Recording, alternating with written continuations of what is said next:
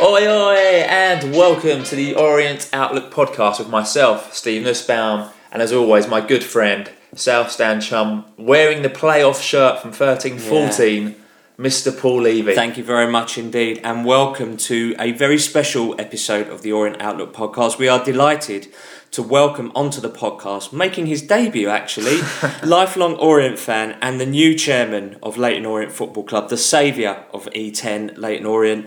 Ladies and gentlemen, boys and girls, we give you Nigel Travis. Nigel, welcome to the podcast. Thank you for giving up your afternoon, your time to speak to us. We really appreciate it.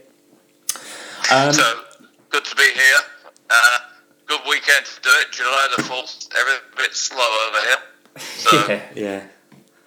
Well, I guess sort of cracking straight on, I guess my first question is, what took you so long? That's a good question. I mean, so just to sort of clear up a few thoughts that people have had, it hasn't really been my lifelong dream to own the club. I mean, I'm a fan like you guys are, you know, I was always very happy to support the club. I supported it during Barry and Matt's tenure by sponsoring firstly Papa John's and then Dunkin' Robbins. And I thought that was my bit of helping the club. But obviously, over the last 3 years, I was somewhat concerned with the direction we were going in terms of the playing side. And it was about 2.5 years ago, I actually said to Matt, and by the way, he reminded me of this. He found the email where I actually sent it. I said, you know, perhaps we should think about getting a consortium together. And I talked to a lot of people. I mean, a good friend of mine is the ex-chairman of Derby County. And he happens to live in the same town as where my wife comes from, which is Detroit, Michigan. And he tried to put me off many times. He said his worst day was the day they got relegated from the Premier League, and he had 5,000 abusive emails. So he tried very hard, but I got more and more concerned. And we actually had a couple of attempts at getting a consortium together.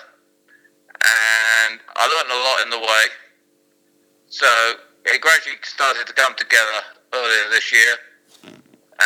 So it did take a long time, but I think the result is we learned a lot about at different levels.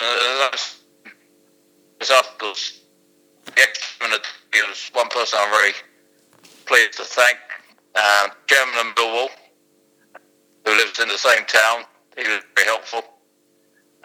And also, of course, we've got this great affinity with the Red Sox, as I sit here, I'm up against Toronto. And also the New England Patriots and Revolution. So I'm surrounded by some people who run some wonderful organisations. And I think we learn a lot because it took. So sorry to interrupt you there, Nigel. We lost a bit of signal on you there. So effectively, the chairman of Millwall, you have an affinity or a connection with Fenway Sports, the Boston Red Sox owners, and the New England Patriots. Right. Okay. And the New England Revolution, which is the MLS team. Okay. Some good connections over that side of the pond, then. Well, yeah, but they run great teams and great clubs, and a major part of it is stability. Yeah, absolutely. I mean, I don't know how much you guys know about American football, but the New England Patriots have had an incredible record, considering the league's about parity, and most of it is because they've had a very stable coaching team, and the Red Sox in recent years have been very similar. So I think stability is something that I see as very important in running a sports team. And we're all very, very glad to hear that at this end of the club. So in terms of the consortium then, Nigel, obviously we know about Kent, who's been on Twitter quite a bit, and we know about Marshall Taylor. So how did they get involved, and how did it all come together, and who else was involved in that? Well, yeah. So basically, I started out in this current attempt with the consortium, and one of the first people to write to me out of the blue was Marshall. I'd never even heard of him, but he wrote to me because he figured out my email address at Dunkin'. And so he was one of the early ones. The guy we haven't announced yet is actually my general counsel at Dunkin'. He's going to get announced this week because everyone has to go through their owners and directors test. And for a time, I thought I was going to have to do it on my own with investments from people like that and perhaps one or two other people. And then by complete fluke, I was talking to some people at the Houston Dynamo, another MLS team, and I said, hey, do you know any people who might be interested in investing? And they gave me three names, and I actually spoke to all three. Two weren't interested at all because we were a National League team, but Kent had actually sort of researched Orient, and he came on board. I mean, you guys are going to love Kent. I mean, he's completely different. He's got, an interesting Texan drawl, which I probably find easier to understand because I used to live in Dallas. But he's incredibly enthusiastic, very knowledgeable, because he's been researching Bayern's football teams for several years. So, and as you've seen by his Twitter activity, and by the way, let me just say, the reason I don't do Twitter is, we've got, let's say, 5,000, 6,000, 7,000 fans. And please say Dunkin' has millions. So the last thing I want is everyone tracking me on Twitter. Because I think my full-time job will be answering that. Yeah, but Kent does a great job on it. I know a lot of people have said some of his comments have been fairly cryptic. Well, they're all kind of planned and a little bit playful. And I think that's an important point to make. You know, we want to have some fun. I mean, the website's supposed to be doing an article about my dog, which is called Leyton. Amazing. Nice and amazing. So, the last few years have been rather serious, let's say, like that. But we all support a football team to have fun and enjoy ourselves. And I think Kent and I share that. So anyway, Kent came on board. And to answer some of the questions that came in today, he will own more of the club than I do. He is our principal shareholder. Between us, we are the biggest shareholders. And I think you should consider that there's going to be 5 or 6 of us running the club and having an investment. But the two of us are the major shareholders. And I think that works well. I mean, you don't want too many people on a board. I think our target was 7, and I think that's where we'll end up. My son will be on the board. We should announce him later this week as well. I've been drip-feeding in all these board appointments so that people can sort of understand who these people are. Yeah. And they all bring different talents to the organisation, so...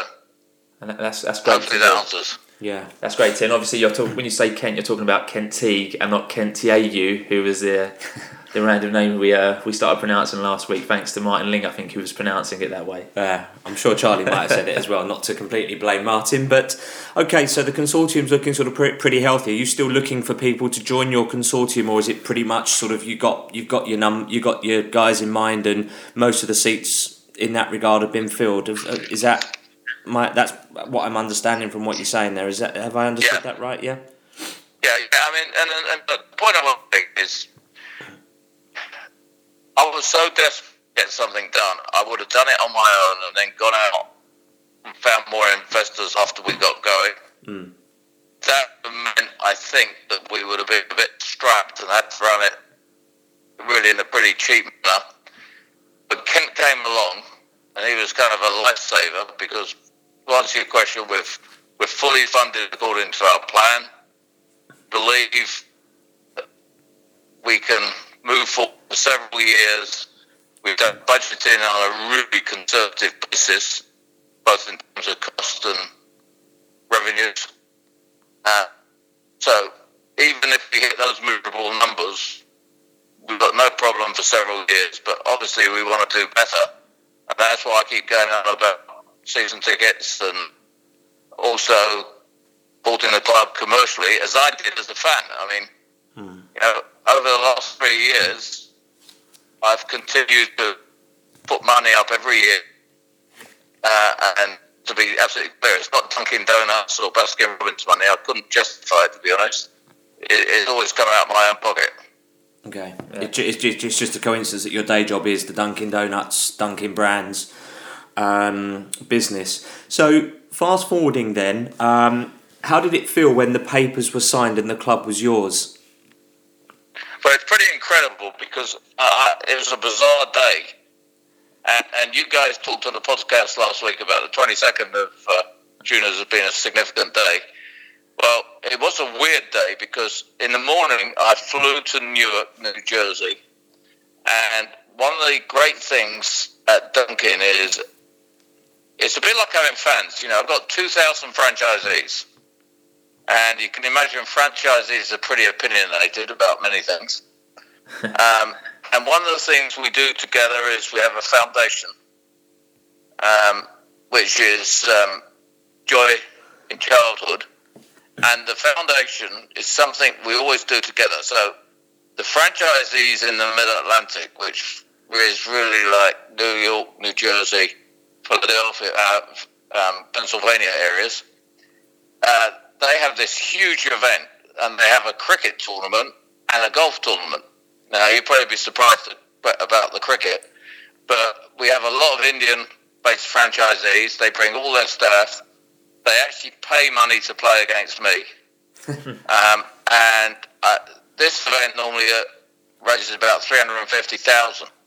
So the reason to say all that is, you know, I believe that Leyton has to be a very important part of the community like Dunkin' is. And it's amazing how you can all... you can get everyone on the same page. But that day, I played in the cricket in the morning. I did slightly strain my hamstring because I actually had to run more between the wickets than I was expecting. And then I went to the golf tournament in the afternoon. And I was sitting in the back of the car when we signed the papers and when we made the announcement. Wow. As you guys said, at 4:45. Yeah.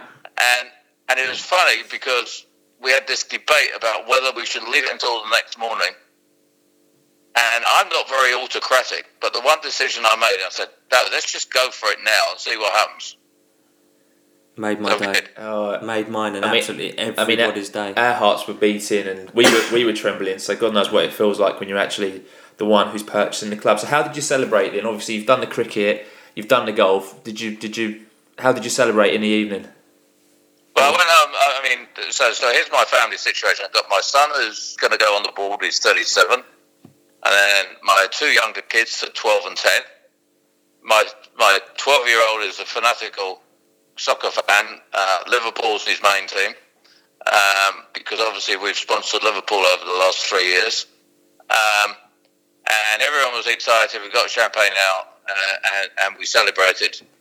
But I think I said on some of the interviews, yeah, we can celebrate tonight, but the work starts right now. Yeah. I mean, a lot of catching up to do. So, fast forward then, one of the first appointments that was announced was Martin Ling as the director of football. What made you want to put a director of football in place? And obviously, it's probably a self-answering question, but why Martin? And that's obviously no criticism of Martin. It's just to understand at all, because we love him and we think it's brilliant. But just to hear from you, really.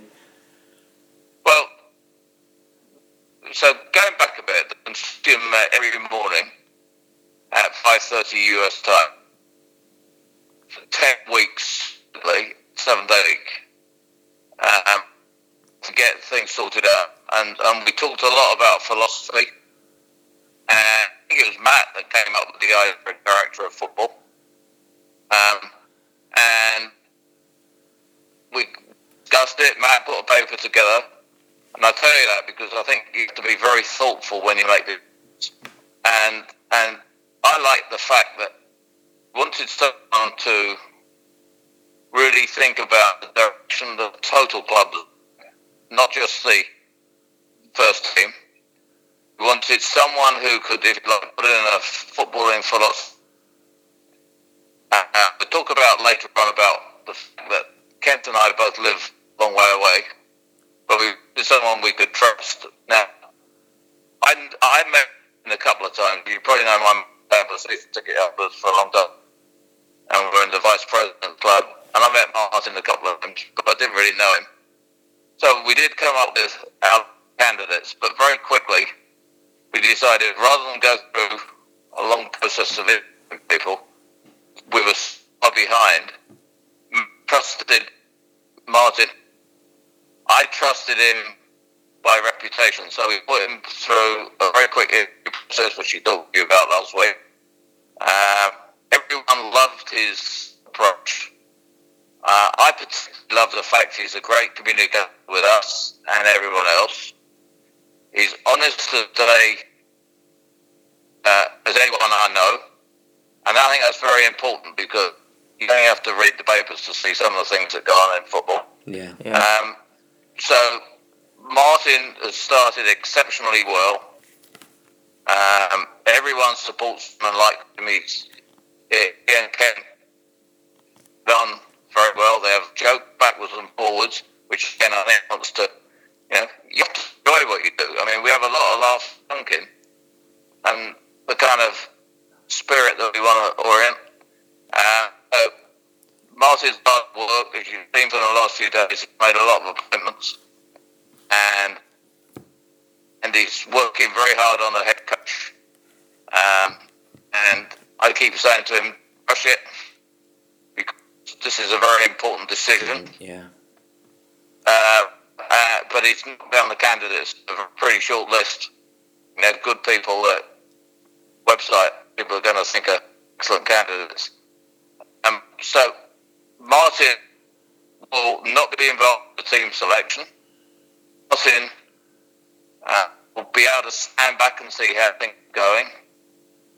Also be very interested in what's happening in terms of the development of the youth for our club, which is very important, as it had been in the past, but even to try and make it even better. So we felt that was the way to go, and he will give full accountability to the head coach or the first team coach. I mean, we keep changing the title on that, but we all know what it means. And if at some stage it doesn't work out, you don't have to disrupt the whole organisation. It goes back to stability. Okay, sorry, Nigel, we lost you at the sort of beginning part of the answer. So just to recap with regards to Martin's role, it's the overall philosophy of football at the club from the sort of academy right the way through to the first team, but obviously responsibility for the actual sort of day-to-day training and picking the team and tactics will fall to the first team manager or first team coach. Okay.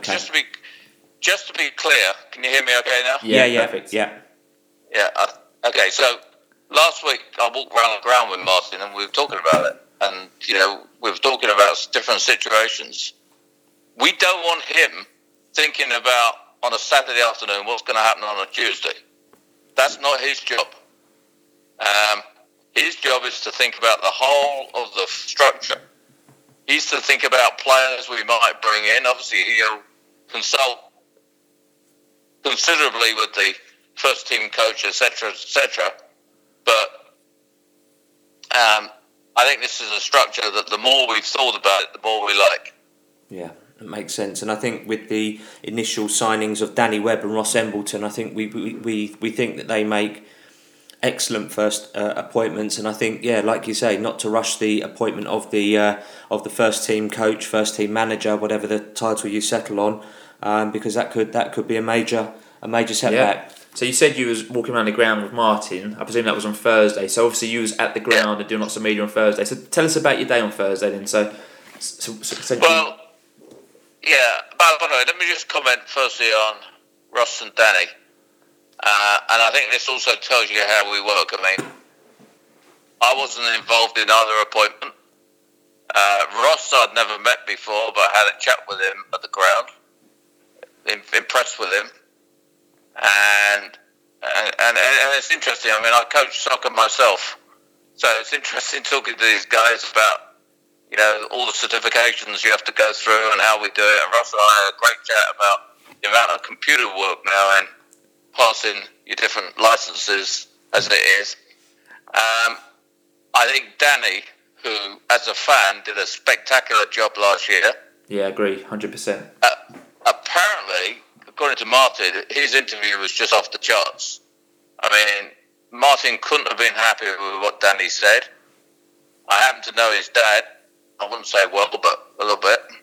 And I think, you know, Danny, keeping him at the club is a real asset, so we feel really good about that. So back on your question, well, I flew in, landed about 6, showered, went to the ground. First thing we did was had a meeting with all the staff, and, you know, Ada, obviously the ground team, all the folk who work in the office, and, you know, this is a business, so I just ran it like I would a monkey. We sat down, we talked to them, we thanked them for the unbelievable job they've all done in keeping the club going. Mm-hmm.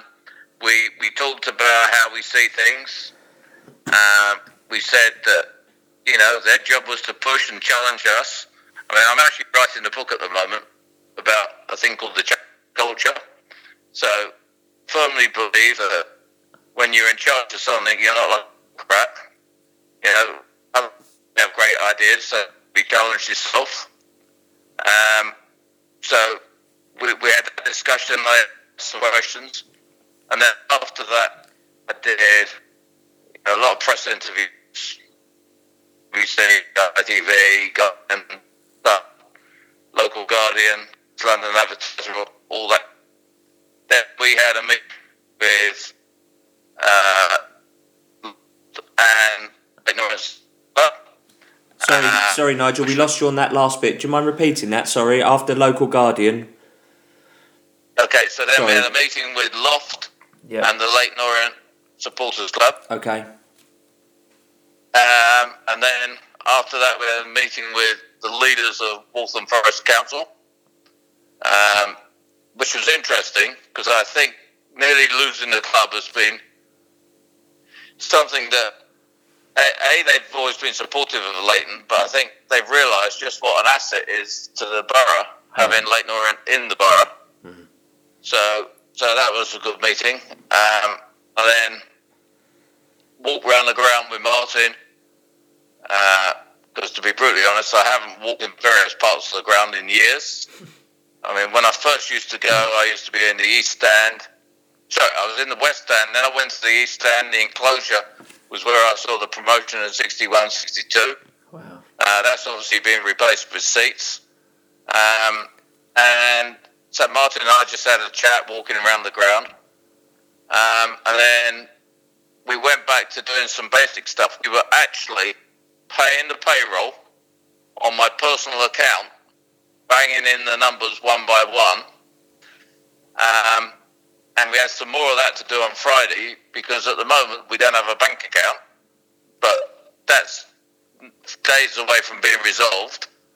So we've had a lot of... They say rolling up our sleeves and basic work to do. Wow. And it sounds like you've got right involved and got cracking, which is great to hear. So you mentioned Friday, and obviously Friday was the first announcement of a player into the club, and we were delighted to welcome back David Mooney, and personally for me he's one of my all-time favourite players, so I was absolutely ecstatic. As a fan, you must be delighted with Martin Ling's first signing. Well, I mean, again, you know, this is all his decision. I mean, I knew about his first 3 players, and there's one he mentioned to me last week that hasn't been announced yet. I think it'll be announced tomorrow. But any excuses for the podcast, Nigel, this evening? Anything you want to? No. You keep asking those questions. I love journalists trying to push the envelope a bit. I'm not going to give anything away. Yeah, that's for Martin to announce. But yeah, David Mooney. Yeah, I was very pleased with that. And you got to remember, I'm a fan first, so yeah, I like the David Mooney signing. I also like the guy from Dagenham. Never seen him play, but sounds good to me. Yeah, looking at his stats last year, he's played 51 games, so it seemed like an ever-present, a good experience. He's a good age at 28, good experience, so very good. Very good, very happy with that. It's also kind of funny today, with the article on the website and the pictures, everyone's been trying to figure out the names on the board. I mean, that was my first instinct when I saw the picture. I thought, they're all going to try and figure out who's who. So that was interesting.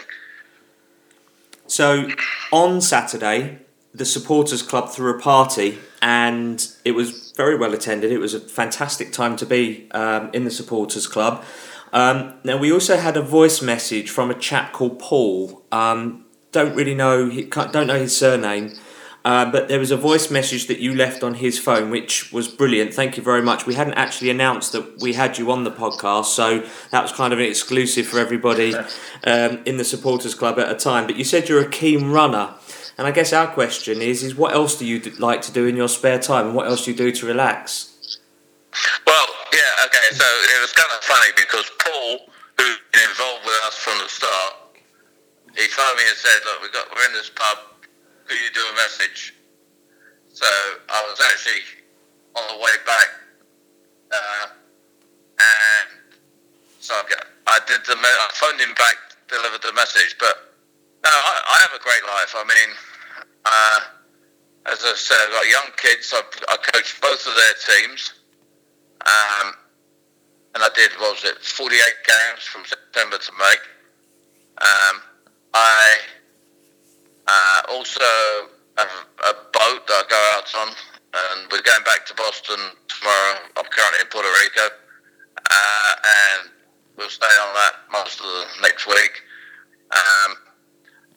Boston is a spectacular city, and it's full of history, it's full of sport, got the ocean, it's got terrific cultural. So we have a spectacular life, but I'm 67. I'm probably getting towards the end of my main career.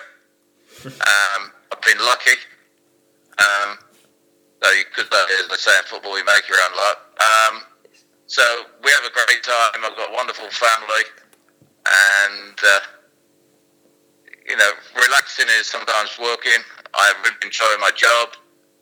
I'm on another board, Office Depot. So I have a good time, and I mix it all up. Amazing to hear. Yeah. So in terms of the goals then for Leyton Orient, I listened to your BBC interview when it first went out, and you said there was short-term goals and long-term goals. So in terms of the short-term, what are the goals? What are you looking for in terms of the short-term? Well, the first goal, and we've set this out very clearly in a business plan, was to get control of the club. I mean, we felt that was the most important thing, so we've done it. So the second thing is to stabilise the club, which I think I divide up as is what I call the firefighting. I mean, and I think it's summed up by the fact that we were sitting there banging in all these payments on Thursday and Friday. I mean, that is real basic stuff. You've also then so far behind on getting players for the postseason. Martin's working many hours to do that. We haven't got a coach, so that's another thing we're obviously working on, as we said earlier. We also have to complete getting things like the bank account, get the credit card processing going again. I mean, there's a lot of stuff to be done. So I think we've broken the back of that. I think the next thing is to let Martin get on, get training going, which was another issue we had because we'd actually lost the training ground, as I think you all know. Yeah. And we got it back. And Marshall did a wonderful job. He was the one who led the negotiations on that. And we got it back. There were two other teams that were interested in the facilities. And I think I said in an interview somewhere, people don't realise how important the training ground is. I mean, not only, obviously, for, let's say, first-team coaching and patterns of play and all that stuff, but also developing young players. But also, if you take players on loan, particularly from Premier League and Championship teams, they'll come and inspect the training facilities because they don't want their prized assets going to a place where they're going to twist their ankle or have some injury like that. So we got that back. So I think that's all the short-term stuff. The next stuff is, you know, getting the team settled, hopefully getting into a routine. We need to get into a routine of board meetings. We obviously need to update the budget. Hopefully we're going to blow through it on season tickets and things like that. And then see where we are, because the one thing we all know is the budget we did will be wrong, because that's what happens with budgets. So we need to update it and, you know, just basically settle down, because everyone's worked unbelievable hours at strange times. I mean, Matt is in Asia this week and he's going to be doing a call at 4 a.m. Well, Kent's been doing calls every morning for weeks at 4:30 in the morning Texas time. Wow. So I think that gives you some idea of how committed we are to Leyton Orient. Yeah, and it was great to see Kent meet up with some fans earlier in the week in Australia, which was just amazing to see. Went out for dinner with them, didn't they? Yeah, brilliant. That was brilliant. Great to see Kent engaging massively with the fans. So that's brilliantly. In terms of the kit, any exclusives on the kit when we can expect that at all? Well, the kit was kind of chosen before we got there, and they're not going to get any exclusives, and I don't even know what the process is for announcing it, but I've seen it and I kind of like it, and we've got some other ideas on kit down the road that we haven't quite sorted out yet, but I think you'll like the kit, and by the way, I think this is an area that is unbelievably underdeveloped for Leyton Orient. I'll give you an example. My 12-year-old, his two teachers, one of them's actually British, and her parents live in Norwich. So after listening to him talk about Leyton Orient, they went to see the game against Doncaster.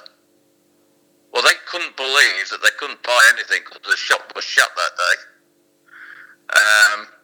So that was very frustrating, and I think we've got a great opportunity to extend what we sell, to market it better.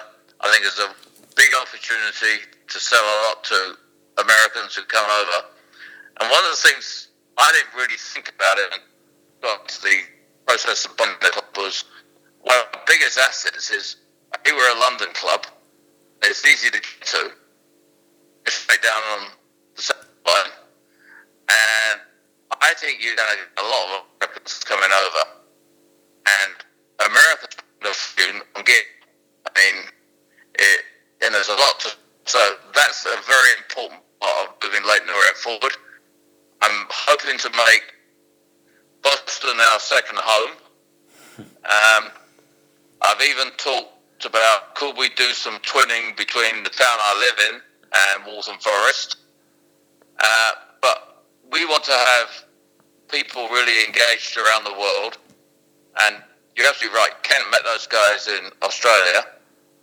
And one of the questions was, are we going to have a live feed? Well, my son who works in TV is working on it. I want to be clear, we've got nothing organised as yet, but we're working on it. And I'm desperate to have it because for the last 2 years, as I've been a supporter and promoter of the club, I've had the feed which teams get. And as you probably know, League One and League Two have now had it opened up internationally. So I think the authorities have got much more open mind to this. So it's something we're working on. We're not quite there yet, and it's pretty complicated, as you can understand. Yeah, brilliant to hear. So I know we've only got you for about another 10 minutes, so we'll just find out a bit more about you as a fan, I guess. So in terms of the Orient, we know you've been going for quite a few years. So your first Orient match? Well, I looked it up to make sure I had the date right. It was October 59, home to Sunderland, 1-1, Division 2, 16,000. Wow. Amazing. Your favourite Orient match? Oh, well, about the game at home to Bury, where Malcolm Graham scored 2 goals. He had a magic left foot. I mean, obviously you guys would never have thought of, but magic left foot from about 25 yards. So we went up. I couldn't speak for a week. I was so happy. Wow. I think actually it's interesting. Another game I remember from that year was the 2-2 draw at home to Liverpool, because Liverpool went up with us, and the girls, they've never come down since. And it's kind of ironic. I got this really close relationship with Liverpool, and you know, they're kind of like my second team now. And we went up together, but we had this great game at home too. So in terms of, you just said you've got a great relationship with Liverpool, so cheeky bid for Coutinho on the way? It's funny you should say that, because I sent a text to my son who's at camp. There's different reports about that. One says they turned down PSG, but they set a price at 87 million. So, yeah, I mean, he's going to be absolutely beside himself if Coutinho goes, because I think it's his favorite player. By the way, I've met Philippe. He's a great guy. Tap him up, Nigel. Yeah. Tap him up. It's a small amount of money for the National League. Yeah, it's a bargain. So let's hope we find someone like that. Yeah, oh, that would be nice. Favourite player of all time? Because you must have seen some contenders. Yeah, okay. So here's a few contenders. I think Sid Bishop was one. Really solid centre half back in the promotion era. They've done more about the time. Mm. I really liked Gordon Bolland, who came in about March of the year we went up. He came from Norwich. He's a really classy player. I think probably that if I put it all together, Glenn Roeder. I always loved the class he had, and think he would be my favourite player of all time if I think about it. Hard. Brilliant. Wow. Okay. And then your favourite manager, if you had one? Yeah, well, we had some great people like Jimmy Bloomfield, George Petchey. Mm. Of course, Johnny Carey took us up. Martin did a great job.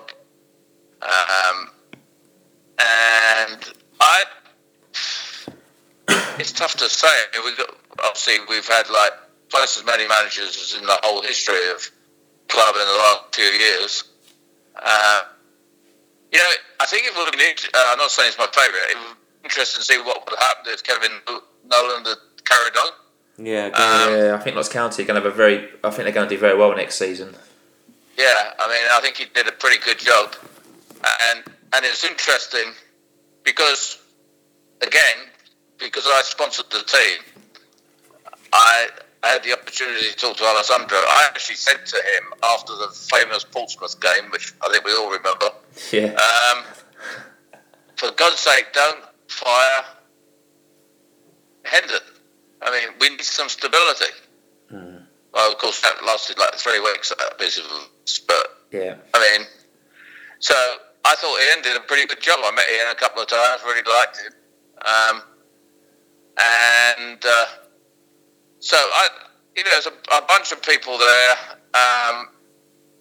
but obviously I'd have to say Martin because he gave us stability, and I think George Petchey did a great job when we were in Division 2, so they're probably up there. So we got a ton of listener questions that we're not going to be able to get all answered tonight, so apologies to anyone who sent their questions in. We did have a lot of questions regarding the stadium, so from I Am Adam Dudley, congratulations to Adam who announced this morning that his missus is pregnant, expecting their first child. So I think that's probably the first pregnancy under the new leadership. So congratulations to Adam, who says, are there any plans in the near future or long term to buy the stadium, and are there any plans on redeveloping the old East Stand? Okay, good questions. We've obviously talked about it. We actually met investors who wanted to sort of jump on it straight away. That wasn't our goal. We turned those guys away. I think it's a great stadium. I've got a great relationship with Barry. Barry, as you know, has sort of come in and done some sponsorship. So we've got no immediate plans. That's that's what I call the longer term thing. Let's stabilise before we think of that. All I know is we've got the best stadium in the National League, so no plans. I'm not saying it wouldn't happen at some stage, but no plans right now. On the East Stand, it's kind of interesting. I think a short-term thing that I'm interested in, but we haven't talked about it really because I only really saw it on Thursday, is a lot of spare space over there. Could we redevelop it in some way? So we're going to talk about that in the meeting we got later in the week. But I think the East Stand does need one or two things doing to it, but basically we don't need to replace it right now. Okay, good answer. Thank you very much indeed. At Dennis Orient tweeted us and said, ideally, what would you want to do with the Loft Regeneration Fund? Will this be reinvested in the playing squad for next season? Again, we've not really talked about it. I mean, we've got a good budget for the playing squad. I think this goes down in, if you like, the not immediate short term, a bit longer. Because when we take a deep breath and start having to pay the payroll manually, and stuff like that, I think we'll talk about that. So no immediate plans, and to be honest, we've not really given it any thought. But everyone did a great job raising the money. We want to have a great relationship with both Leyton Orient Supporters Club and Loft. I think one thing that I've said repeatedly in articles is all the work from last year really did bring together a very strong fan base. I think everyone's very excited. And it's true, Kent couldn't believe the engagement, and that's why he came on. I mean, clearly much better than any persuasion I had. And so our fans are a huge asset, and we have to find ways to work together, and that's why we're going to have a fan on the board. And to answer another question I read, we asked Loft and Leyton Orient Supporters Club to sort it out between them. I mean, I'm pretty used to having this kind of representation because we do it with our franchisees. I think it's much better to let the groups sort out how they want to elect people, as long as it's done in a logical, sensible fashion. So they'll come back to us with what they want to do. That's brilliant. And just being at the supporters club yesterday, the vibe just from a few people at the supporters club, everyone is so happy and so positive, and it's such a turnaround. To see what's going on there. And you mentioned the positivity during kind of last season that Loft helped generate, and it was everyone just pulled together, and it was amazing to see. So we can't commend Loft and Supporters Club enough on that. We had also quite a few questions about donuts, I guess unsurprisingly. So will we be seeing more donuts and ice cream at Orient? That came in from quite a few people. Graham Levy in particular was very interested in that one. He was, yeah. Yeah, I mean, it's something we have talked about. Obviously, I run a pretty big organisation, and I've sent them in the direction of the folk who run the UK. The UK is a relatively small part of the Duncan Empire. I want to remind everyone that we consider ourselves a coffee beverage company before donuts, but obviously donuts are something that people are interested in, and we have talked about could we put donuts in the ground. So that's work in process. I'm not actually saying we're going to do it because it's more complicated than it seems. But put it this way, I'd much rather get the video feed sorted because, as you know, that's important for Martin to have for, you know, the analysis of games. I think it's important for supporters around the world. So I think that's a bigger priority than getting donuts in the ground. But I think there's a chance we may get it, but that's no commitment. Thank you very much indeed. So there was quite a lot of people that were just saying thank you very much indeed from the bottom of their hearts for what you've done in saving the club and the hard work and effort you put in. So there's a lot of comments like that. Someone was just filled a whole Twitter message with thank yous. To you and Kent and everybody in the consortium, but so I guess from us as well, thank you for doing what you've done. We know you've got an appointment to get to and a call, so I guess just to finish off then, Nigel, thank you for joining us. We do hope we can get you back soon to kind of finish off all the listener questions. What's your message for the Orient fans listening out there? Well, I think several messages. Number one, we need a little bit of patience. Success doesn't come overnight. You need to work at it, and we're way behind where we need to be on the coaching, playing side. And don't forget, training starts tomorrow, pre-season training. Secondly, we're very pleased so far with the season ticket application. Looking very good, but this kind of sounds slightly a hard message. You know, I didn't originally want necessarily to buy the club. I felt I had to. So I think I put my money where my mouth was. I'd encourage fans to do the same by buying season tickets. And also, if they've got businesses, we've got plenty of opportunity to advertise in the program, suppliers, all the things that, you know, small businesses can do. So I'd encourage them to do that, because I think this is an opportunity to reset the club. As the Guardian article that I did kind of said it, it's not all bad. I mean, most businesses, when you take over, you go in, the first thing you end up doing is saying, do I want that person or that person? And you end up letting people go. Fortunately, we haven't had to do that because we started with very few people anyway. Yeah. So it's almost a blessing. It is, because no one likes firing people. And I think we've just got to build on the strengths we've got.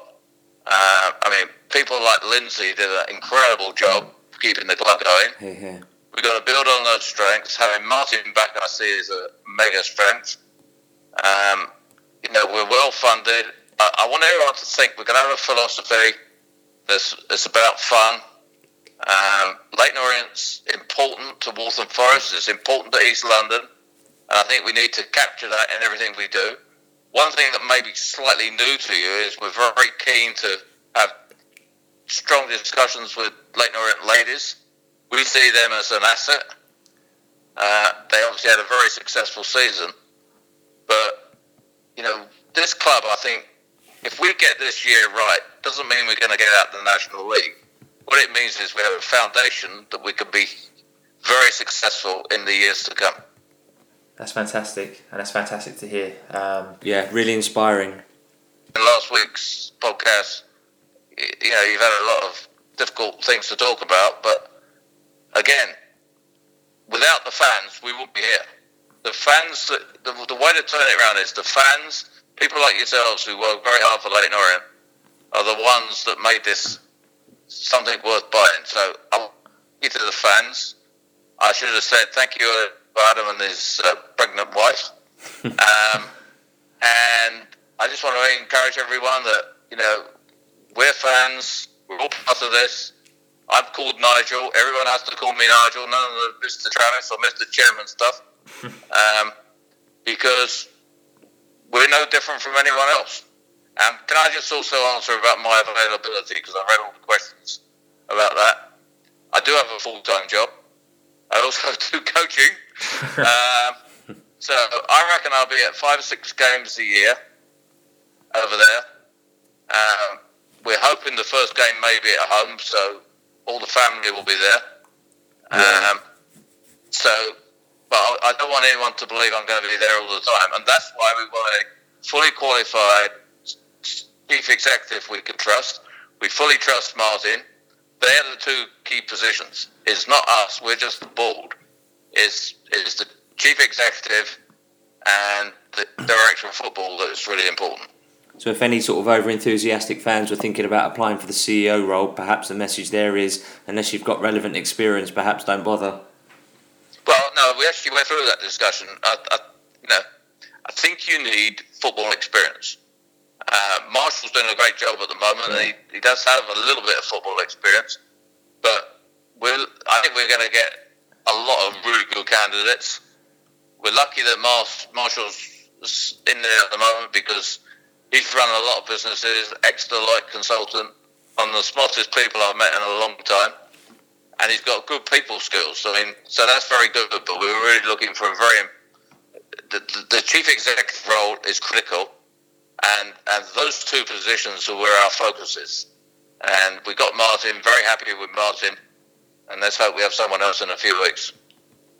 Fantastic. Nigel, thank you so much for coming on and making your Orient Outlook podcast debut. Love to have you on again soon. once the season starts, and to get those listener questions across. Thank you very much. So that was our interview with Nigel Travis. So we only had him for up to an hour because he had a business call to go on at 9 o'clock our time. So again, a massive thank you to Nigel for making the time on his holiday. And obviously they are 5 hours behind us, so it is 4 p.m.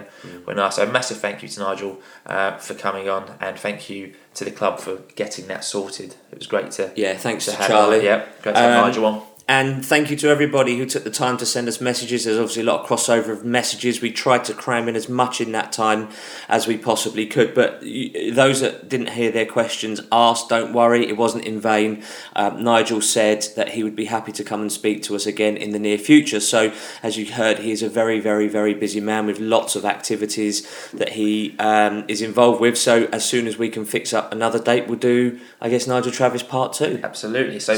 yeah, all this is to say, thank you for listening to the Nigel Travis interview. It's great times for our club at the moment. Everyone's so positive, and we'll be back within the next couple of weeks, hopefully with more episodes of new player signings and hopefully more interviews if we can get them. With more absolutely. People. So all it's left to say is, up the O's. Have a good week. Up the O's, and we're going to play you out with something we hope to be playing you out with a lot more often. Up the O's.